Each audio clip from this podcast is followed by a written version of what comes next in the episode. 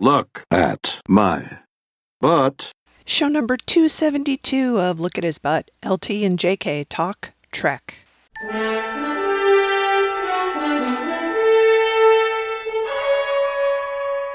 Well, listeners, here we are, uh, trapped in our homes. We're locked down, we're in the brig, and we're just not allowed out. But we're persevering, and we hope that you too are persevering through these very troubled times. Really?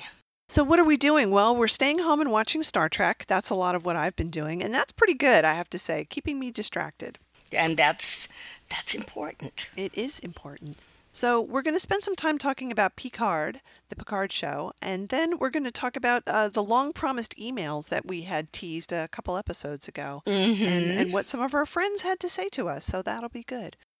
So, uh, as far as Picard goes, I wanted to tell you, Kitty, what happened in the last couple episodes, and then uh, Okay. we can talk about this interesting article that you sent me and what I think about that. So, All right. Well, I'm already updated on the the part one of the last Right. two episodes because we covered that in the last show. mhm.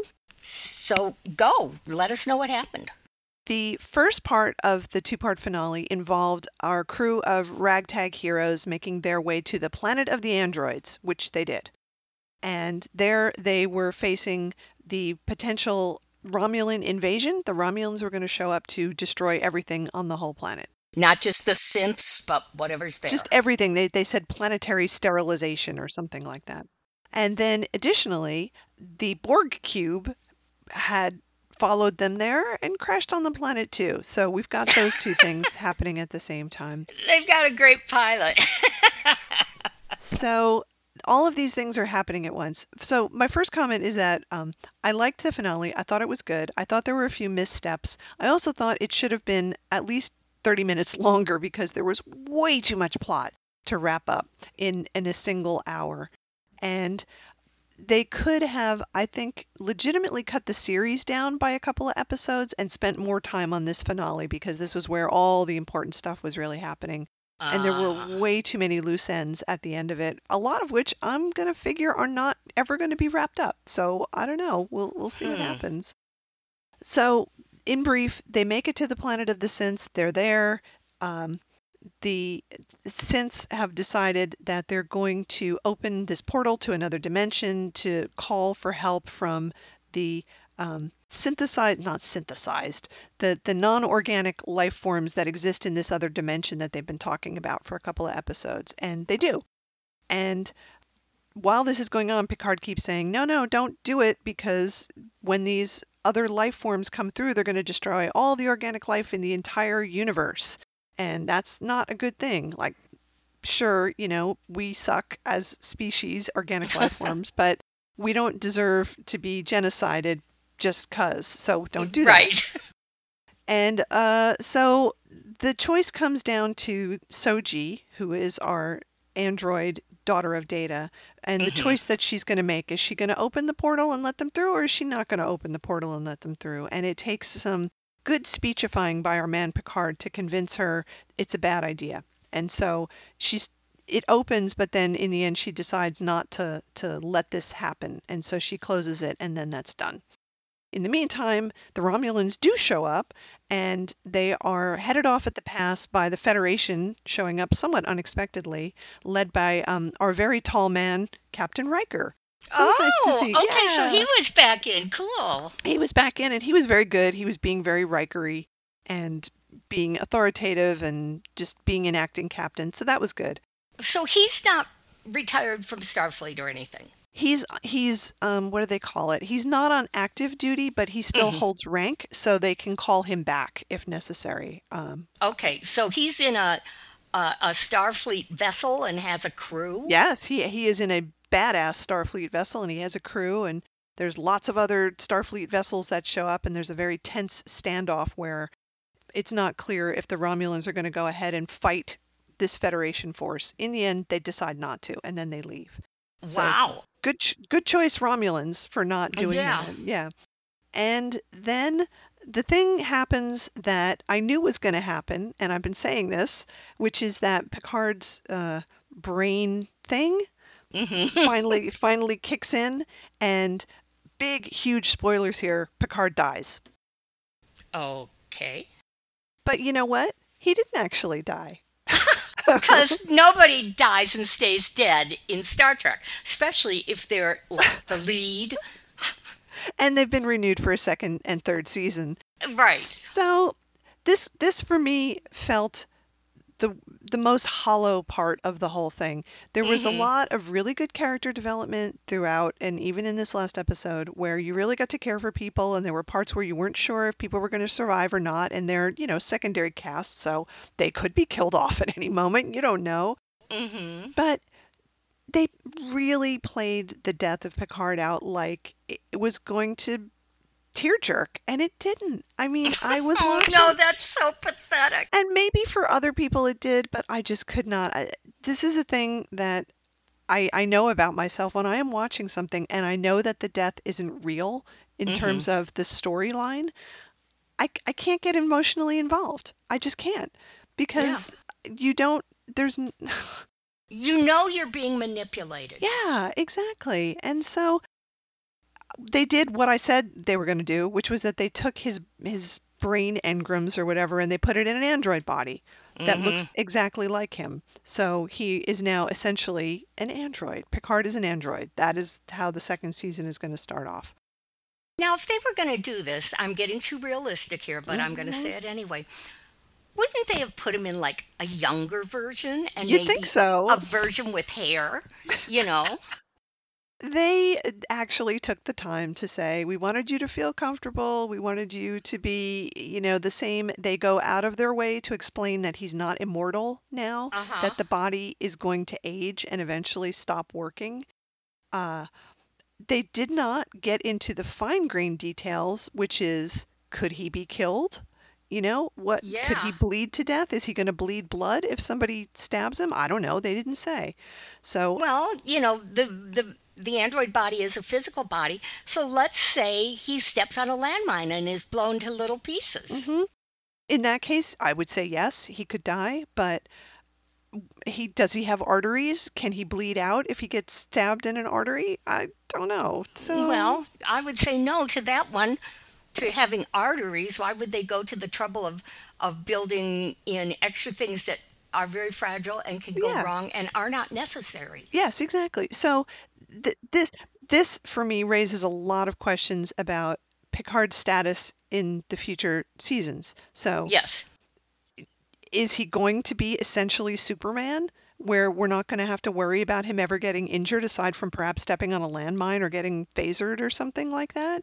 Can he breathe in space? Does he need to breathe in space? Can he well, freeze to death? data, d- data, you know, could go in space Yeah. and not feel any ill effects. I'm wondering, is he going to become like the leader of the androids in this, not quite war, but this, you know, androids are in hiding and Maybe. It's possible. I, I don't know. I, they left that Mhm. wide open. You know, Uh, the, the end. The ending felt very rushed. You know, they put Picard into the android body. Um, then they say goodbye. They get back on the ship. He's there with his ragtag band of heroes, which now includes Seven of Nine, which is kind of cool. I was happy to see her, Mhm. and I hope she's a regular next season because she was so good. And then they're off on their next adventure. So I don't know. I don't really know what's going to happen, but I really am fearful that they're going to start next season not dealing with any of those questions. That they're just going to pretend like everything is normal again. And maybe once in a Mm. while, people are going to mention, like, oh, yeah, by the way, did you know he's an android? But they're, but they're not actually going to grapple with these questions of mortality for Picard because that seems pretty darn important for a reason I'm going to get to in a second. So that was just that happened. So now he's Okay. an android. He's a okay. human in an android body, and no, they didn't give him hair or anything like that. Um, so that was bad. I want to unequivocally say I didn't like it, and I thought it was stupid, and it had no emotional resonance for me whatsoever. And you know, I I get emotional, and I did get emotional during this, but not for that reason. When characters really do die, even if I know they're going to die. Like I remember when we went to the movies to see um, the last uh, Return of the King, And you know Mhm. when they're getting on the boat, and we were all crying. It was like, oh, it's so sad because It I, is. I, I knew it was going to happen. How many times have I read that? And, and it Yeah, still well- was it was sad. Well, let me ask you this. In in the many times you've read it, have you gotten emotional at that part every time, some of the time?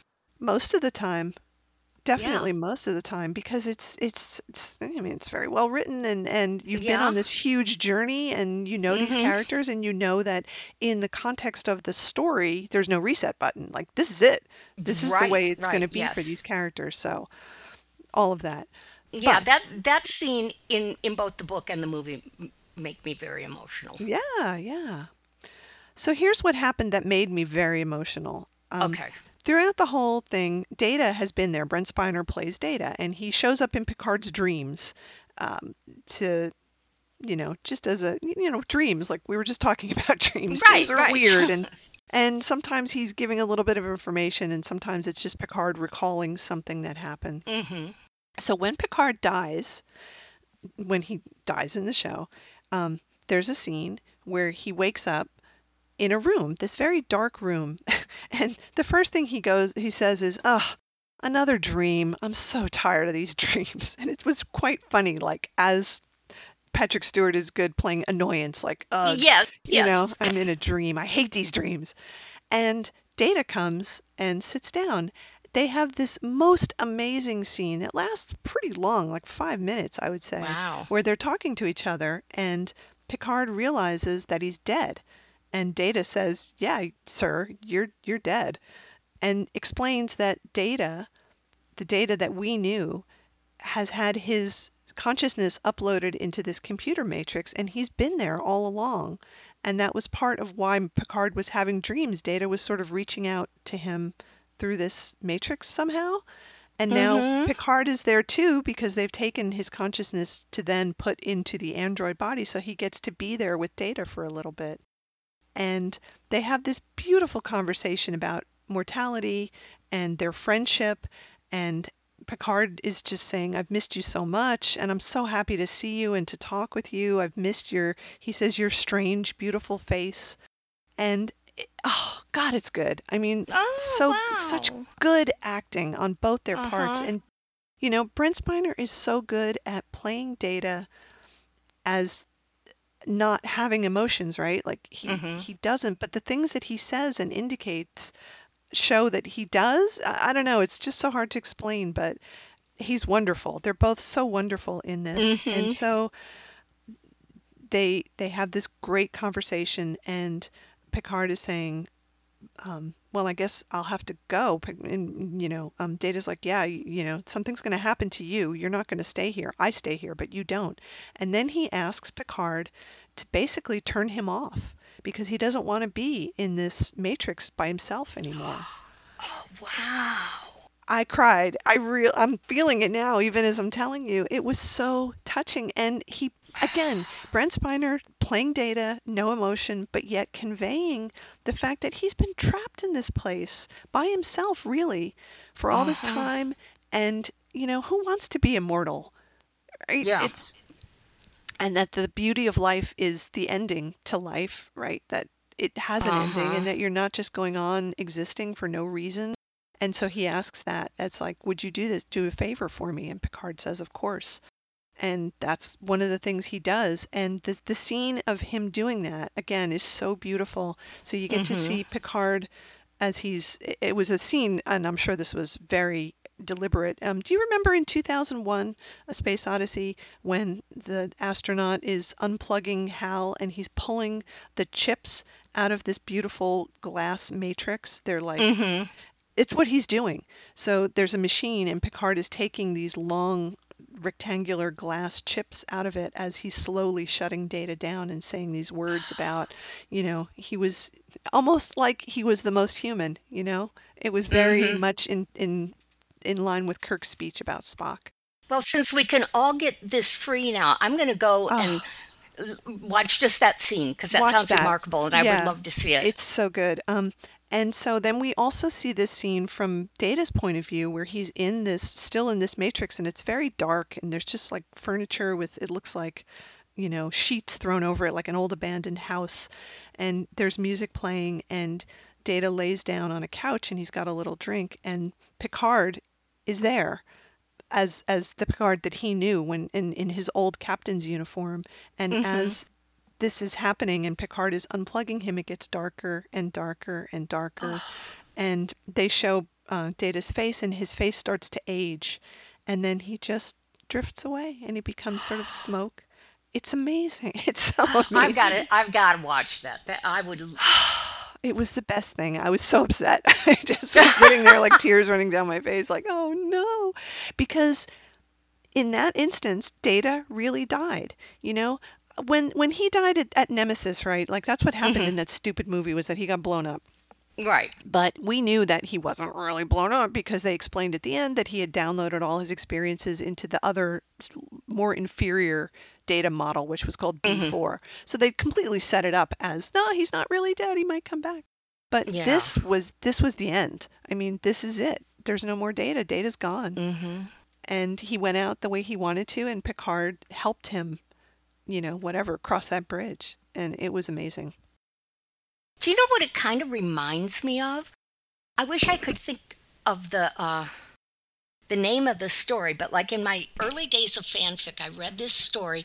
It was a Voyager story, Mm. but it involved Kirk, so that's why I read it. But Tom Paris and Kirk were having this Oh. affair where Kirk was a hologram. Yes, I remember that story. Yes. Yeah, and it was it wasn't called the bug in the machine, but it was something in the machine. I think it was Ghost in the Machine. Ghost in the machine. Yes. And at the end of it, when Kirk has become aware that he's not a real person, Yeah. he's a, a a program, he asks Tom to Yes. delete the program. And oh, It was very much like that. Yep, that's that. Good Wow. call. I, I hadn't remembered that until just now, but it, it was it was much like that. So yeah, that was absolutely the best thing to come out of Picard, and I'm really glad they did it. And again, it was such a contrast to Picard's death scene, which meant nothing, and this meant everything.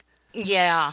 So that's my opinion. I don't know if people agree with that or not, but um, hmm it, it really it, it pointed up a lot of the themes and it really and reinforced the theme of the fact that the androids the synths are real like they have lives and those lives Mhm. end at some point and we need to respect that so they they sort of encapsulated it all in data and i'm so glad that brent spiner came back and did that you know he he's so good i i know i said this before but i am so impressed with the level of acting in this show from Mhm. from people that we'd seen in other Star Trek franchises like um, um, Jonathan Frakes and Marina Sirtis and and Jeri Ryan. So good. Like wow. Now that it's a cable show that you pay for, Mhm. they are freed as writers and actors and creative people from a lot of the network constraints. Mm-hmm. And so they can explore issues that, as an actor, th- those are a gift to be mm-hmm. given a good scene like that. Mm-hmm. And I think they're all very aware. We could not have done this when we were, you know, making TNG.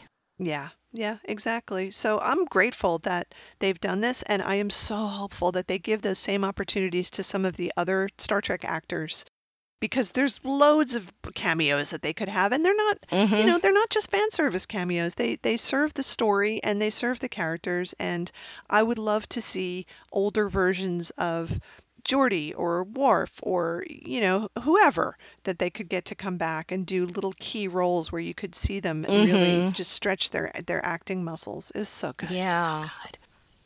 Oh, Um, let me ask you a question. So what have what happened to the other role that Brent Spiner is playing, which is um, Dr. Soong's son? Yeah, he's there. I mean, he he stays on the planet with the androids. He doesn't go anywhere, and he just says, um, you know, I'm going to continue to work with them and and see what we can do. But eh, they left the whole Borg cube thing unresolved. You know, since Seven goes with Picard, who's looking after it? What are they doing with all those ex-Borg that are still on the ship? Just hanging out sending the Federation to help? Um, could you Are they clarify are they that? ex-Borg now? The the ones on the the cube? Yes, I think they're all Okay. ex-Borg, yeah. And they they need help. I mean, they can't really fend for themselves. They need they're they're organic. They need to eat and stuff. So Mm-hmm. they they mentioned nothing about that. So that was a little bit shocking. Like, oh, okay, I guess. And then um, they the the traitor Romulan traitor person who was uh, posing as the head of security for Starfleet at the Commodore level. Um, nothing happened to her. She got to leave. so they didn't arrest her or try to do anything else. So that was a little weird. Like, okay, that was a pretty big plot point, and I feel like you didn't really follow up on that. hmm So there were things like that that I just don't know if they're going to resolve it. Oh, also, um, I didn't tell you this plot line because it was confusing. Um, but Okay. there's a, a, a scientist who's on the ship with Picard. She's been there since they left Earth. And during the course of all of this, she ended up murdering Bruce Maddox.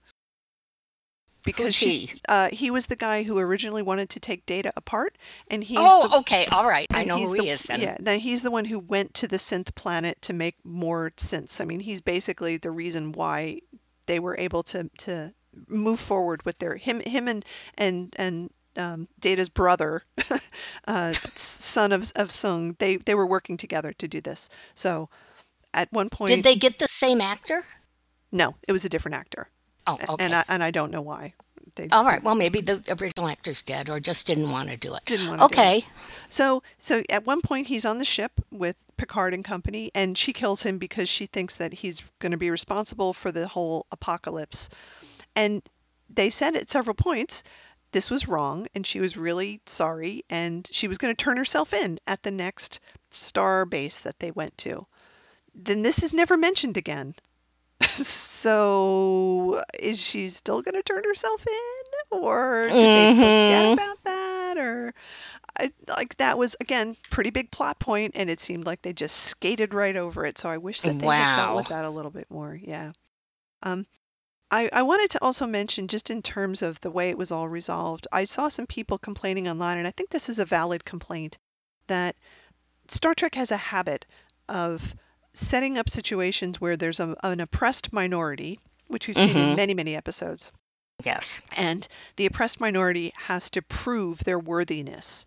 And they are often championed by uh, our hero, who is typically a white guy, hmm whether he's James Kirk or Jean Luc Picard or, you know, one of the others. Um, and it always seems to be the case that the oppressed minority has to prove that they're better. And hmm that feels really unfair in a lot of ways. Like they're never allowed just to, to make mistakes and be who they are. They always have to be better than everybody else just to pr- just to allow themselves to live. And that seems really unfair. And I agree with that, you know? And it's unfair in uh, the real world. Yeah, yes. You know, they always say a, a woman has to do twice as much as a That man. that's right. Luckily, it's not too hard.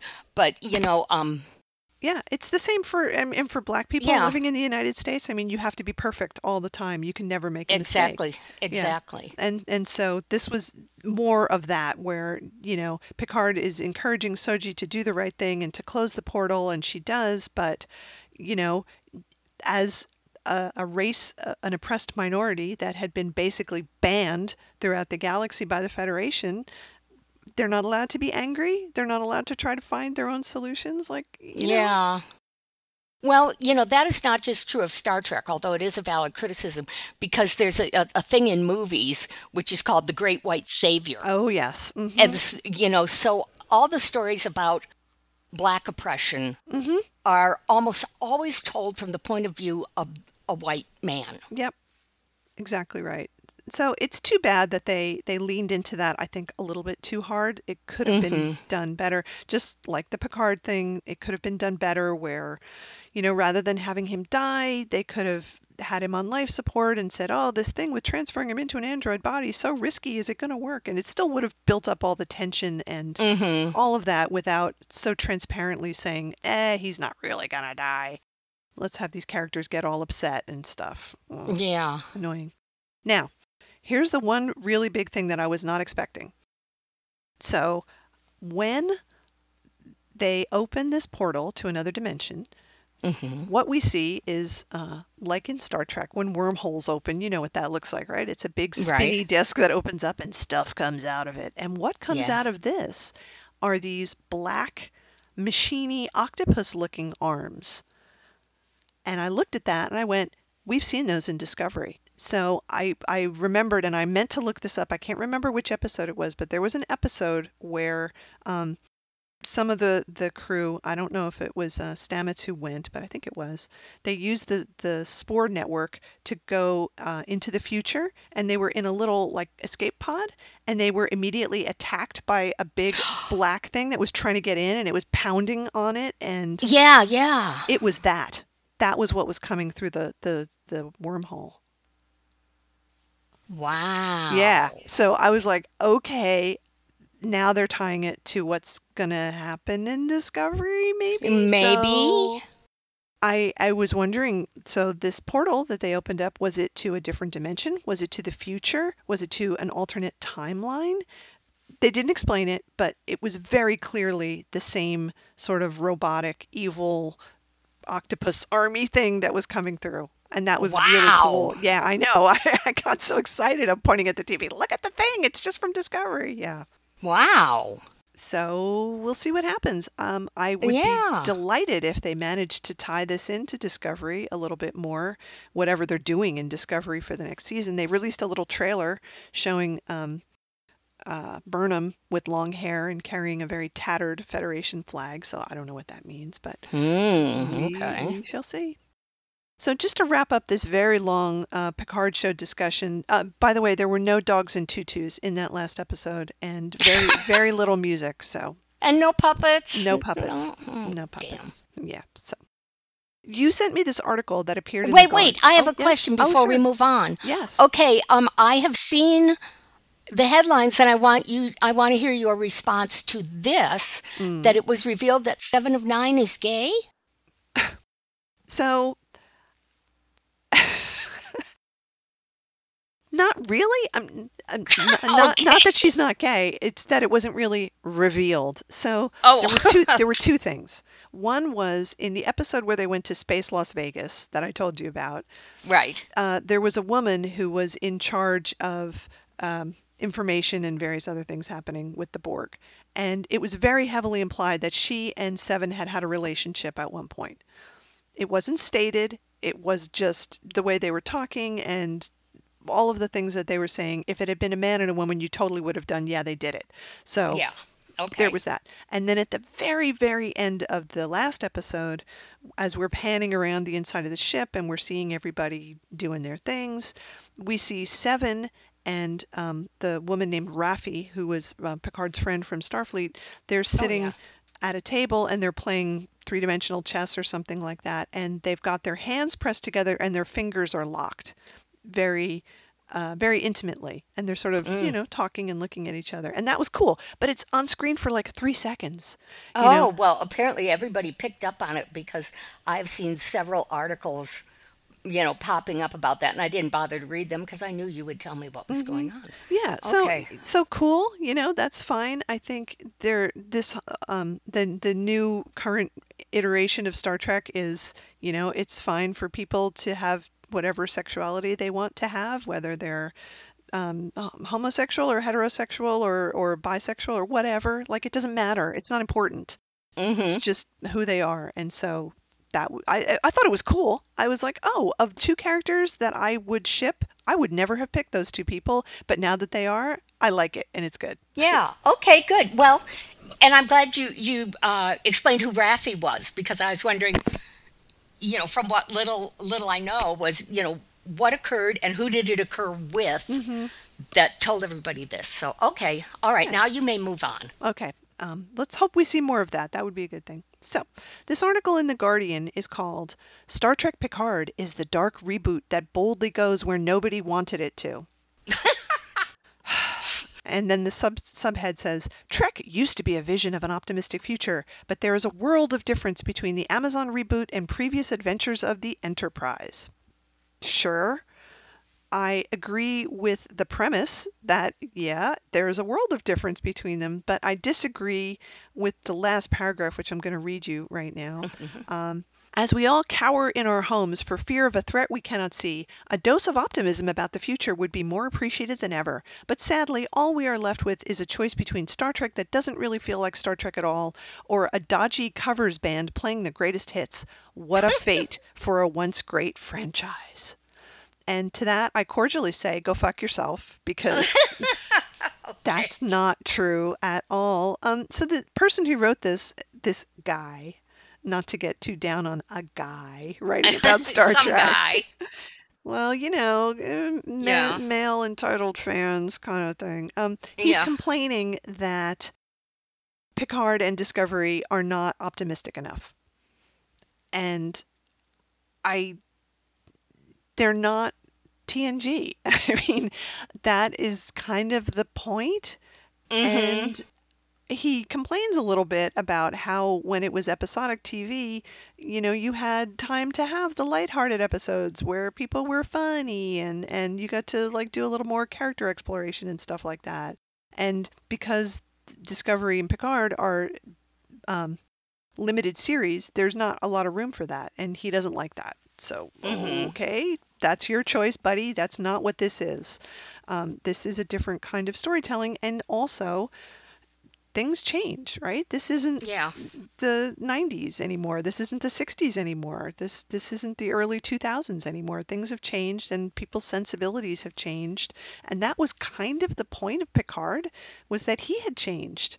You know, his hmm basic optimistic view had been sort of uh, put through the ringer, but he still persevered at the end and got Soji to do the right thing and, and got the Romulans to do the right thing by not having a war. So that was all good.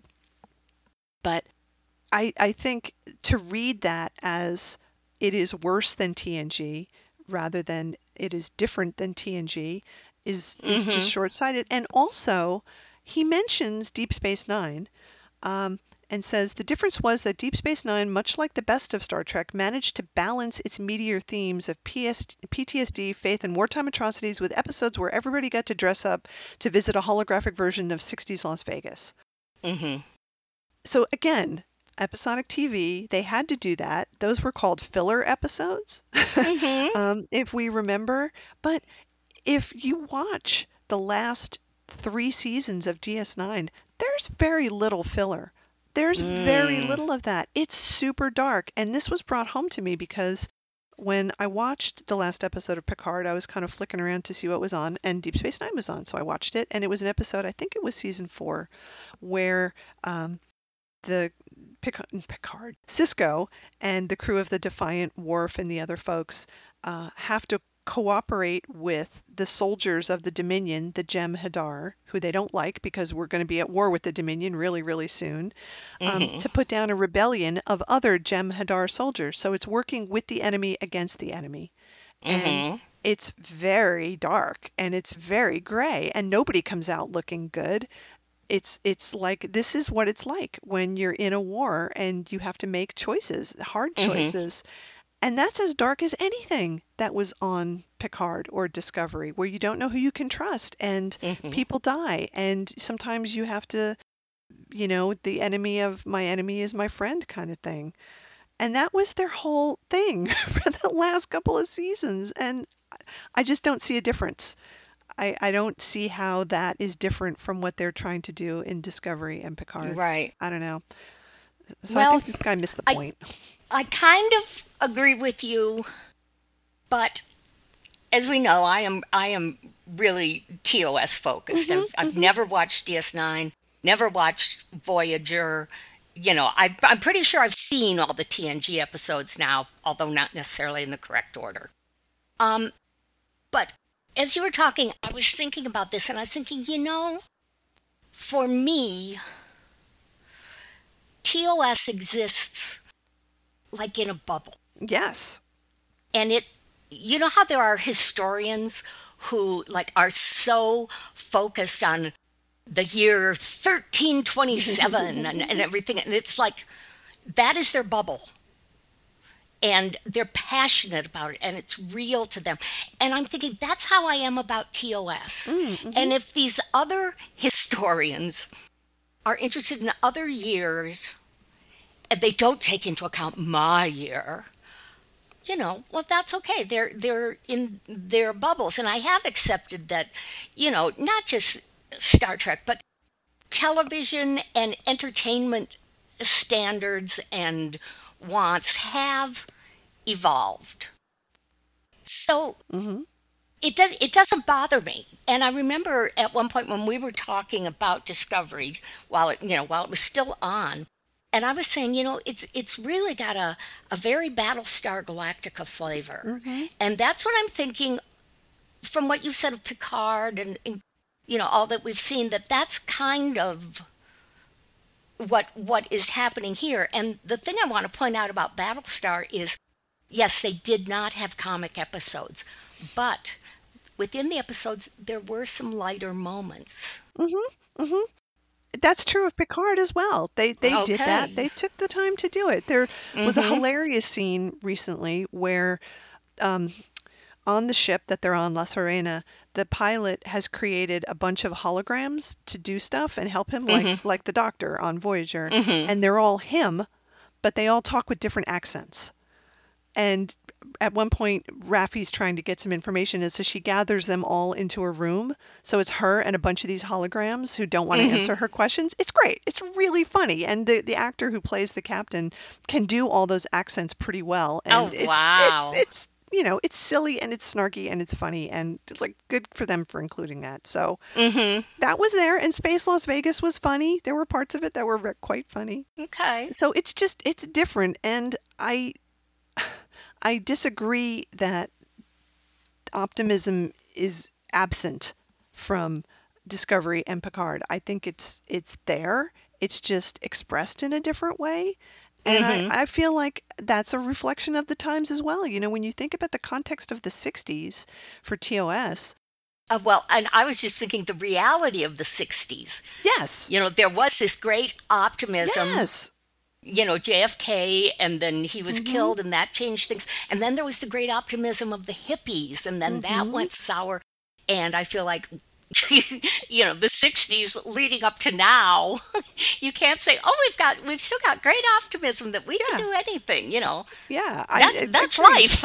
Exactly. And and you know with TNG in in the the late 80s and 90s there was a different type of optimism there. I think people hmm were very like, "Oh, globalization is good and and look, businesses are going to save us." And and all of the, you know, stuff that was being talked about at that time, which turned out not to be true. And I don't see how you could make a bubbly optimistic show now given the reality that we have to live in every day. You know, the, hmm the author of this piece points out that um, the Orville, he thinks, is more similar to old Trek than Picard or Discovery. And sure, but it's a comedy mostly, right? It wasn't. Right. And um, I, I've heard, or read, you know, other people saying that. And uh, unfortunately, I do not watch The Orville because I cannot stand Seth, what's his name? A MacFarlane, yeah. MacFarlane. I, I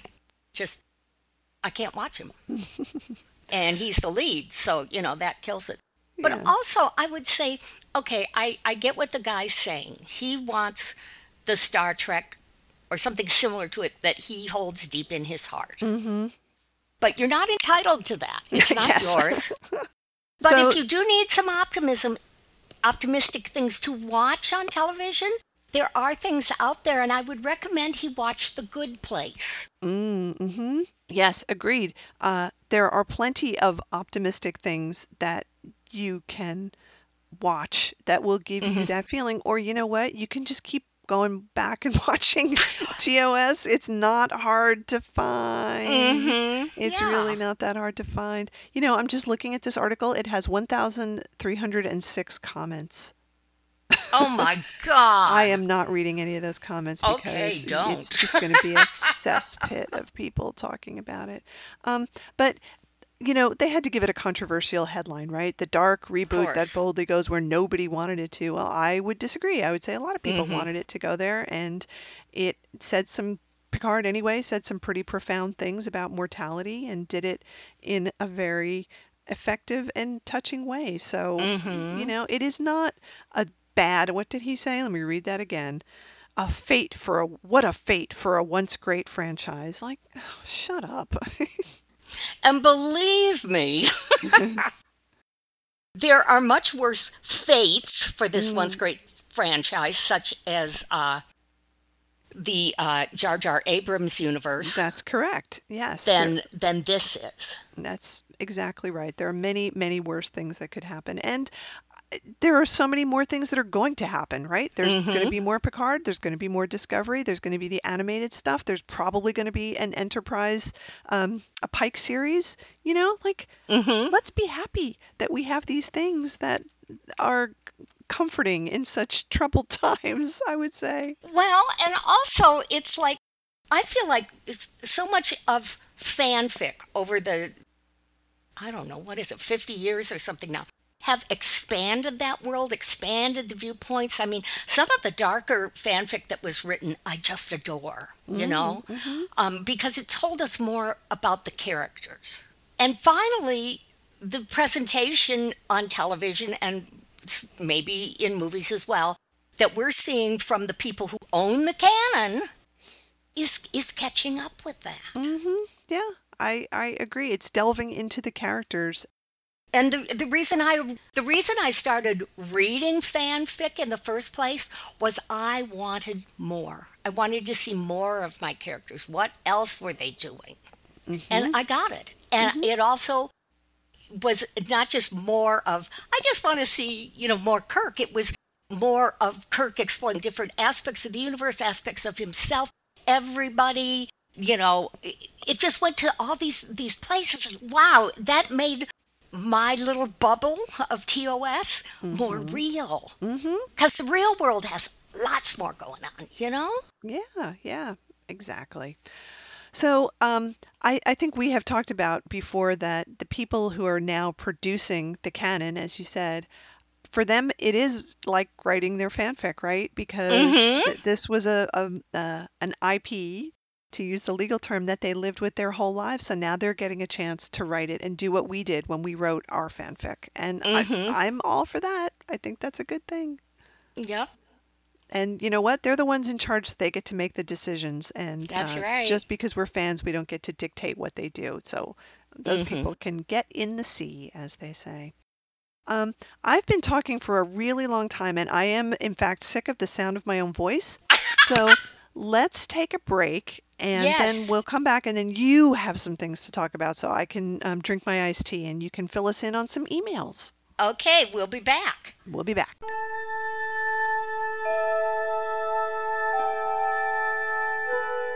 Space, the final frontier.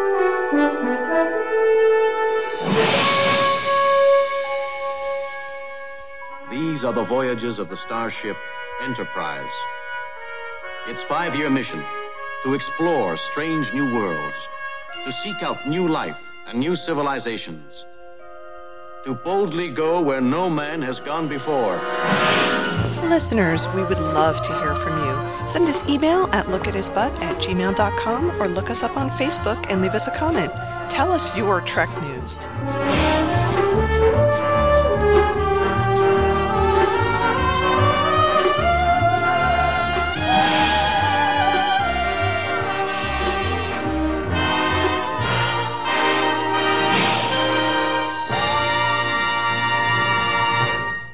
Hi, everybody. We're back. And what I want to talk about is a couple of emails we received that had some interesting things to say about the podcast and about Star Trek. The first one is a- an old friend of mine, Wildcat, and we were very, very close during our fanficking days. She was my beta reader, and I was hers. And her thing that she wrote mostly was she shipped Spock and Uhura. Mm-hmm. And she, her stories are out there, and you know, you can find them, and they're just amazing. One of her favorite things to do was to spackle events in the movies and, you know, build her relationships that way. And she did an amazing job of it to the point where when I would think about the movie and I'd think about a scene, I'd go, Was that in the movie or was that in one of her stories? You know. Oh, she was so good. Uh, we've talked about her, I think, on the show before. Yeah. Um, she was a big part of our Star Trek fan fiction community. Um, Yes. she was just so active and funny about Mm-hmm. things. I mean, she, you could always count on her to to have good stories and give good feedback, and also just be hilariously good, and also give us secret information sometimes about um, Bill's horse farms back in Kentucky. Yes, yes, because she lives in Kentucky. But anyway, so she wrote, um, the subject matter is enjoying your podcasts. And what she has been doing, and I find this really interesting, uh, she is listening to them in reverse order. That's dangerous. You got to stop when you get back, uh, like, I don't know, six years. I, I don't think it's worth going back beyond that, honestly. And I don't know if when a new one comes out now, if she jumps to that and then goes back. I don't know how that's working. So I do have to um, ask her about that. But she has uh, some con- uh, some comments, and so I'm going I'm going to start with um, what she has to say about discovery. And as listeners know, we love hearing from you. We love your responses. So you know, you might get read on the podcast as she is. And this is what she says I have to say that I love the character of Spock, but there's no way that he's going to turn into TOS Spock. As far as I'm concerned, Discovery is set in an alternate universe.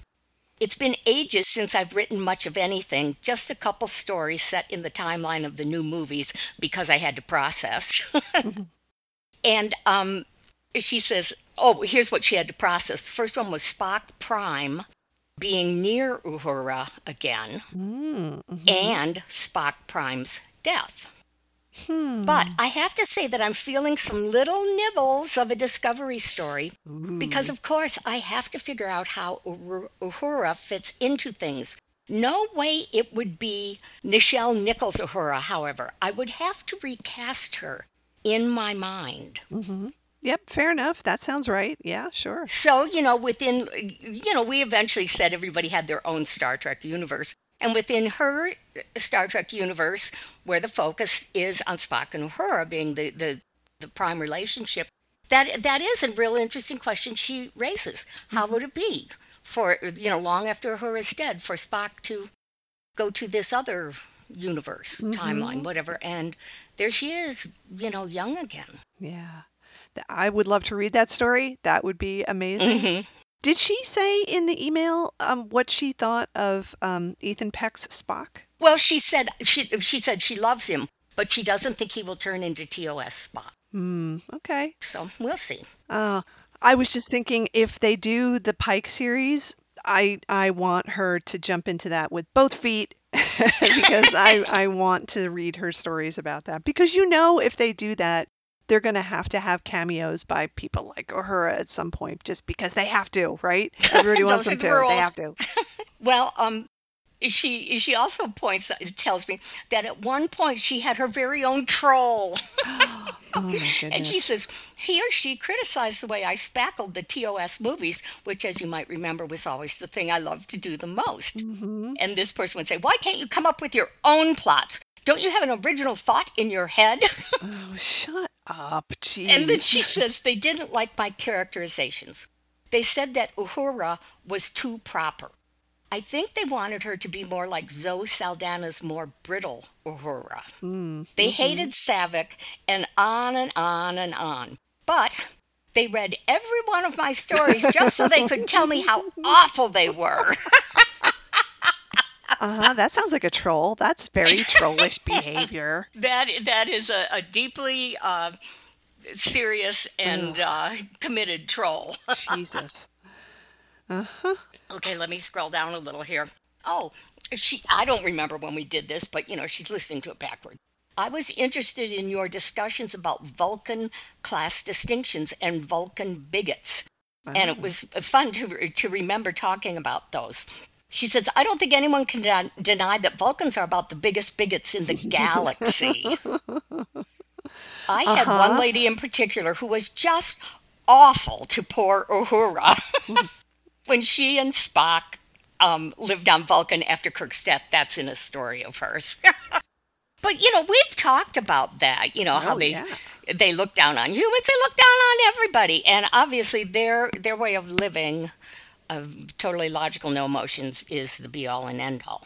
Yeah. Well, I mean, they're because they're lying, right? I mean, that that's what underlies all of this is that they, of course, they have emotions. They're just not like expressing them, and maybe that's what they need to do to survive. But they do not want anybody to know that, right? That they have to put on this giant exterior of saying, "Oh no, we're the most logical creatures in the universe." Sure. Yeah. She also says, You said that you weren't aware of a lot of fandom surrounding the reboot movies, but I've actually seen quite a bit, and I'm going to pursue that with her. However, I'm convinced that they're all 13 year old girls who draw pictures of Spock with hearts in his eyes when he looks at Uhura.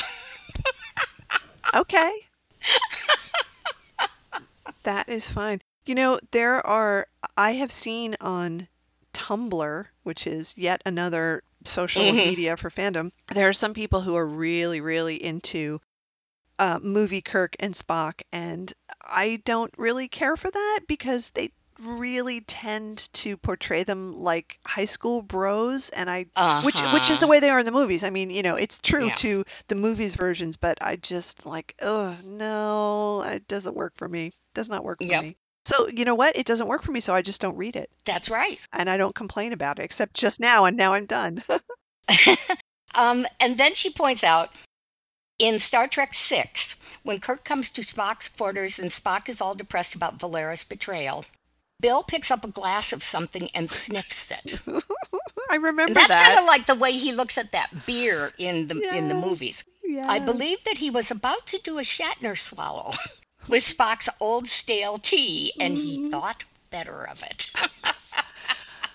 Um, I watched Trouble with Tribbles the other night because it was on, and in the bar scene when he and Spock are, are there, um, I was very disappointed that he didn't do the whole Shatner swallow. He Mhm. d- he picked up the glass, he looked at it, he drank out of it, but then he didn't look at the glass again before he put it back down. Very, very disappointing. Did he hold it in his mouth before he actually Yes. swallowed? Yes, he did. Oh, okay.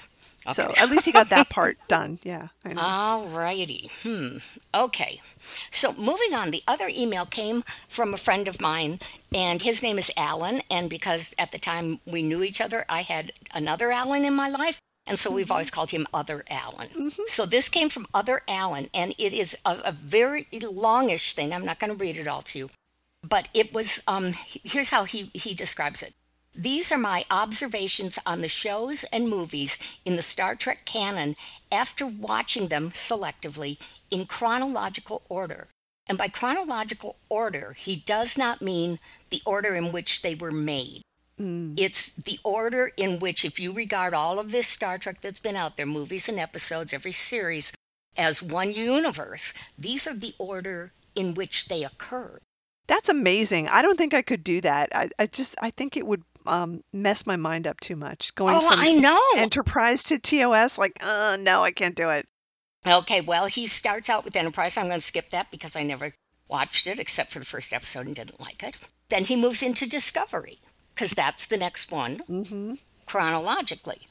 Um, and, uh, you know, he, he talks about one of the big problems with Discovery is that they have technology that is so far beyond TOS. Um, but one of his things, like through all these, uh, as he does each series, is he talks about the representation of different different groups. It says the series shows us a racially mixed Starfleet, and there are many women, including women of color, in powerful leadership positions. There are extraterrestrials on board, including on bridge crews, bridge crews.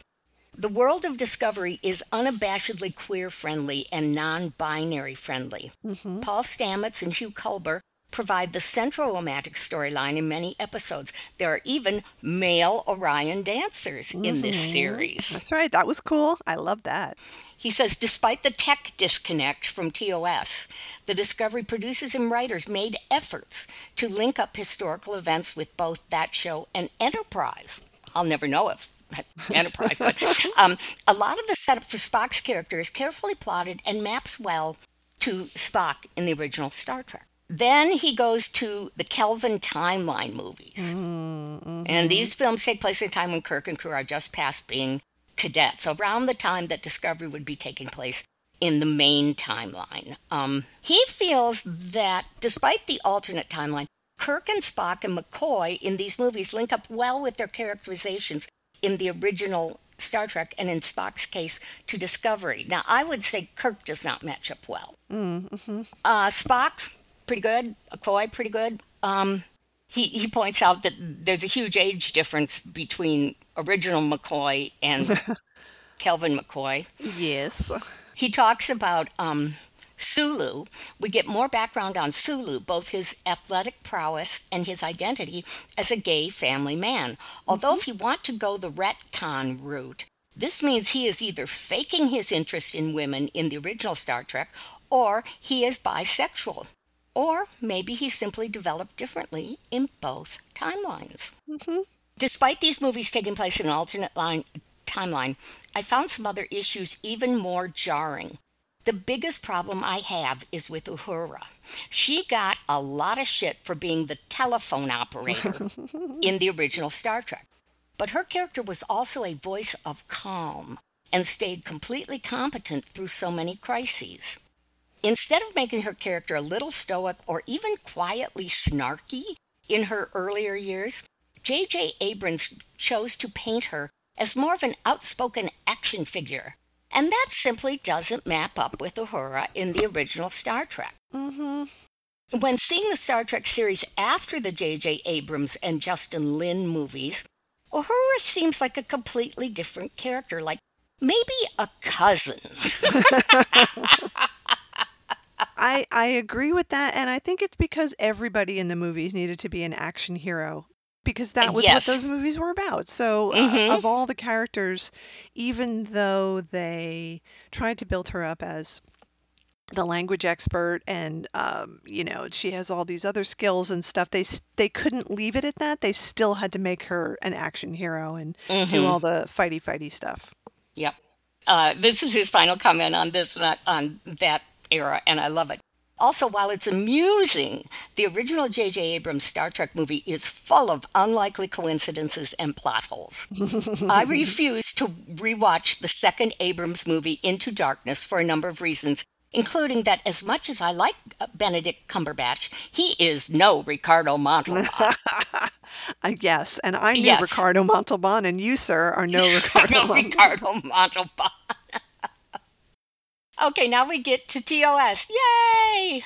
Despite Discovery and the Bryan Fuller movies retconning Starfleet as queer friendly with plenty of women and extraterrestrials in its leadership, the original series is portrayed as uber heterosexual, mm-hmm. sexist, and governed almost entirely by white men. This is all true. We see women often as objects of desire, sometimes as aliens dressed in amazing gowns, but mostly as crew members in skirts so short one can easily see their matching cheerleader panties. hmm True. Very true. True, and you know, I pointed out to, well, I want to continue reading this and then I'll talk about that. Most of the women, despite frequently being written as competent in their professions, pay, play damsels in distress, cruel dragon ladies longing to be tamed by men, or, like Nurse Chapel, well meaning women who fawn all over men because apparently, quote, that's how women are. Well, that's how Chapel is anyway. Yeah. In many scenes, women express their opinions and are promptly shut down or mansplained to by male characters of any rank. And um, so I told him that in discussions of this particular topic and everything he, he has written is absolutely true. Uh, if you look at some comments from Nichelle Nichols, and I believe also maybe some of the female guest stars, they said, We loved wearing those short skirts. Mm-hmm, we, mm-hmm. we love showing off our legs because that was our liberation. This was the era of women's lib. Mm-hmm. And so you have to get past the idea that they were dressing for men. This was dressing in a way that made them feel proud. It's like if you have fantastic biceps, you're going to wear sleeveless shirts a lot. And so if you have great legs, you want to show them off. And you don't particularly care if men or a certain man likes them or not. No, I, I agreed, and and uh, I, like to get back to what we were talking about in the first half of the show. With Star Trek, you can't divorce it from the era in which it was produced. You just Right. can't. It, it- you know, uh, you couldn't have had um, same-sex relationships or people being bisexual or or anything like that in the 60s because that wasn't the way things were. I mean, Mm-hmm. yes, there were people in those relationships, but you couldn't show it on TV because it was just a different time then. So Mm-hmm. every series of Star Trek reflects the time in which it was produced, and that's part of what fanfic is about, right? Is spackling all that over so that it makes more sense. Well, one thing he says, one thought I had in terms of trying to personally retcon the original Star Trek into the egalitarian enterprise it has to become, is that maybe Starfleet women of this era had had a sort of Me Too reckoning in space and had reclaimed their femininity for themselves. These skirts and décolletages, I hope I'm pronouncing that somewhere near good, um, are it's cleavage are for us, not for you. It would explain the fashion, but not the mansplaining. And he, he's right about that. Yeah, that's true. One thing that did not bother me was the Klingons not having ridges, bulky builds, or long hair, as in the other Star Trek series, because the Klingon characters came through. And I read their costuming and makeup the same way I perceived the set design as low budget artistic decisions versus continuity issues. Mm-hmm. Uh, speaking of which, I just love this. The pilot, the cage, shows crew people printing out readouts on paper like receipts from CVS. Yep. No, it's absolutely true. Um, Mhm. and uh, you know, I, I, I people have said this, and I just to repeat it, for its time, right? All Mhm. of the stuff that was in Star Trek was incredibly progressive. So Yes. that part of it, again, you can't divorce it from the time because they pushed as hard as they could. And hmm when, for me, when I see those little moments that are different, I they really make me happy that they were trying, that they were at least trying when so many others weren't, you know, like um in the what is it? Yesterday is tomorrow episode when the, the pilot is on the ship and he says to Kirk like uh, oh you have women on this ship? And and Kirk's like yeah they're crew people Yeah. you know like that's it. There's no discussion about this. This isn't weird. Mhm. it's just like they're the crew. Okay get it. We're not going to talk about this anymore. It's like ah that's that's the way it should be. And that Kirk himself is so on board with that is awesome. Yeah. Also, uh, listeners, we want your input on this because I'm too lazy to go look it up. The Enterprise often seems like it was put together with spit and duct tape, which it was, and frequently appears to be one dilithium crystal from becoming a brick in space, although it is supposedly the Federation flagship. Now, I believe if you're going to go strictly canon by what was said and presented in TOS, it was not the flagship. I think that might have been a TNG thing. hmm I don't know I would have to look it up Okay, so, okay, then he does the animated series, which, you know, who cares? Um, and then there's the original series movies. First off, I hadn't realized that the musical theme for Star Trek The Next Generation originated with Star Trek The Motion Picture. That is absolutely correct that's true I didn't realize that either, but you know, I watched that once and went, okay, that's enough. And here he makes a statement that I've never heard anybody else make. I enjoyed that first film. but he's right about this. I think the producers and directors were going more for a 2001 Space Odyssey vibe than a Star Wars vi- vibe. Um, let's see. So then he gets into uh, Wrath of Khan is good fun and stands as the only callback to the original series that I recognized of all the original cast movies, and that is is true. And it is a great movie, and for us, you know, hardcore fans, that it connects so closely to what is usually one of people's favorite episodes is another reason it is so beloved. yeah Um, the Search for Spock is the original cast movie most like the TV show in tone and plot, and that's true. Hmm, mm-hmm, okay you I know? can see that Star Trek 4, The Voyage Home, is the funniest of the original cast movies, and despite all the temporal prime directive limitations imposed in Enterprise and Voyager, this crew is allowed to play fast and loose with the timeline. Mm-hmm, sure. but actually, somebody should should write a fic about okay, they get back and they've saved, saved the whales and therefore saved Earth. But then there's a knock on the door and it's the time police. I love in the episode of Deep Space Nine about trials and tribulations when the time police are bitching about Kirk and just saying like, "Oh, that guy, that they guy, say that man was a menace. that fucking guy." they probably have a dartboard with his face on it down at um, Temporal HQ, and they're just like, "Oh, the things we've had to fix because of him, because of him." Yes. Um, in okay, in terms of queer representation, there's nothing stated, and the small crew even touches down in late 20th century San Francisco and finds not one gay in sight. yeah, that's a bit of an oversight, isn't it? yeah. And then he goes into uh oh he talk he talks a little bit about Troi in the the TNG thing. The idea of a ship's counselor, which I'm surmising might require telepathy on one's resume, is that in Kirk's state, no one was there to suss out the motivations of unknown space aliens. So a counselor in this new generation could help, even those odds, plus give counseling to crew when needed. Given that in Kirk's day, most deceitful aliens were either committing some form of galactic treason or lying in wait with undetectable technology to make less power life forms dance around like puppets, I'm not sure how much good a counselor would have done then. Um, let me let me just uh, jump in here for a second because Sure. um, you know Star Trek's on TV a lot, and I end up watching stuff without meaning to, just because I'm on the couch. It's like, oh Yep. look, Star Trek's on. So I watched an episode of TNG called uh, Losses, I think. I could be getting that title wrong. The plot of that episode was that Enterprise encounters alien thing.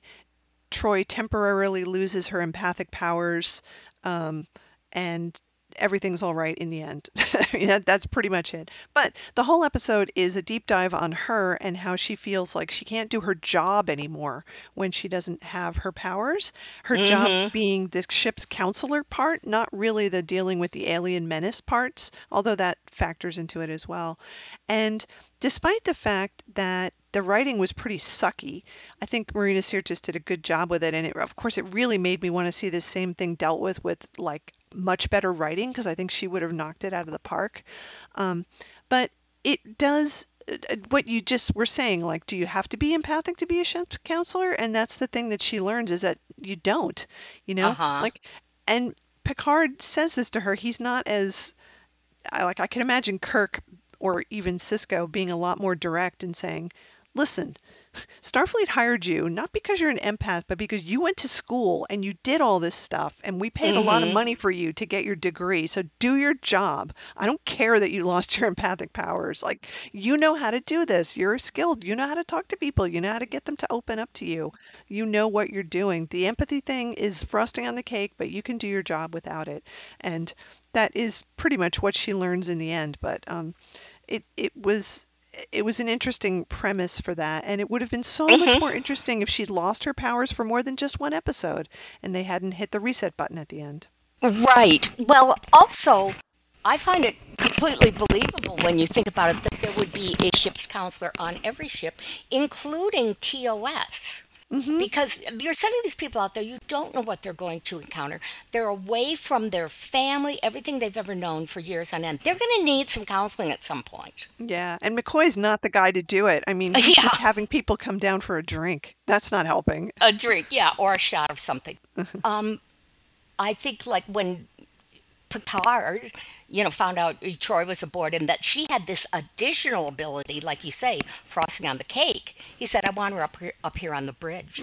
I don't think ship's counselor is usually a bridge position.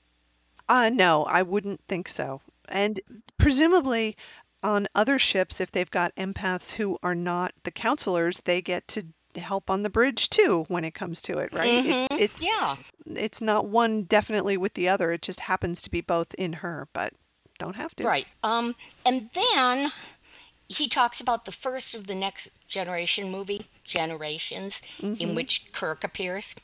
And he, he says this film raises a lot of questions. Then he's got like eight to ten questions. I'm only going to read a couple of them, but he says when Guinan in the Nexus says she's a shadow left behind, does that mean Picard and Kirk and the rest were partially left there too? And if there is a shadow Picard in the Nexus, why didn't Picard feel a cripplingly addictive need to go back to the Nexus mm-hmm. after he left it, like Soran and Guinan did? Good question. Yeah. When Picard rigged Soran's missile to explode, wouldn't the trilithium have blown up the whole planet because it was powerful enough to blow up a star?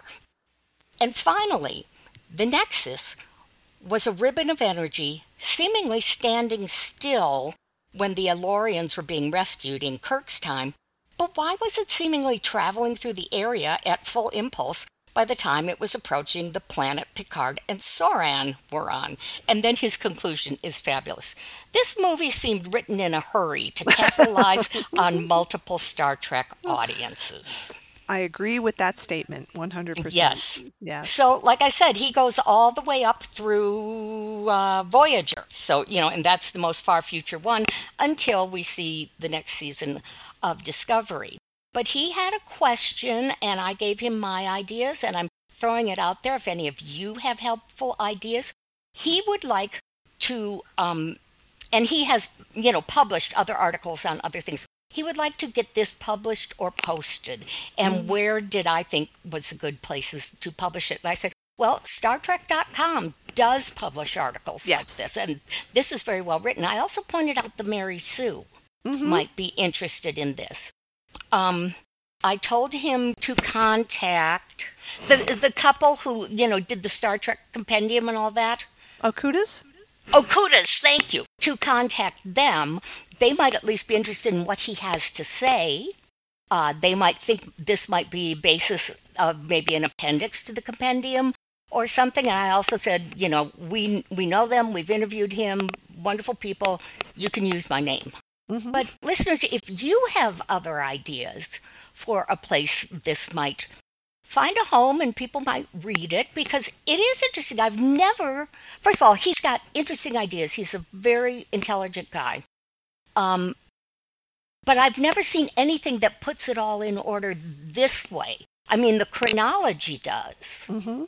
but the chronology deals with this is what happened in each of these things. Mhm. This is an analysis or a, an overview, not of each series, but how they link up together, how they don't, what, you know, how the universe changes from one to the next.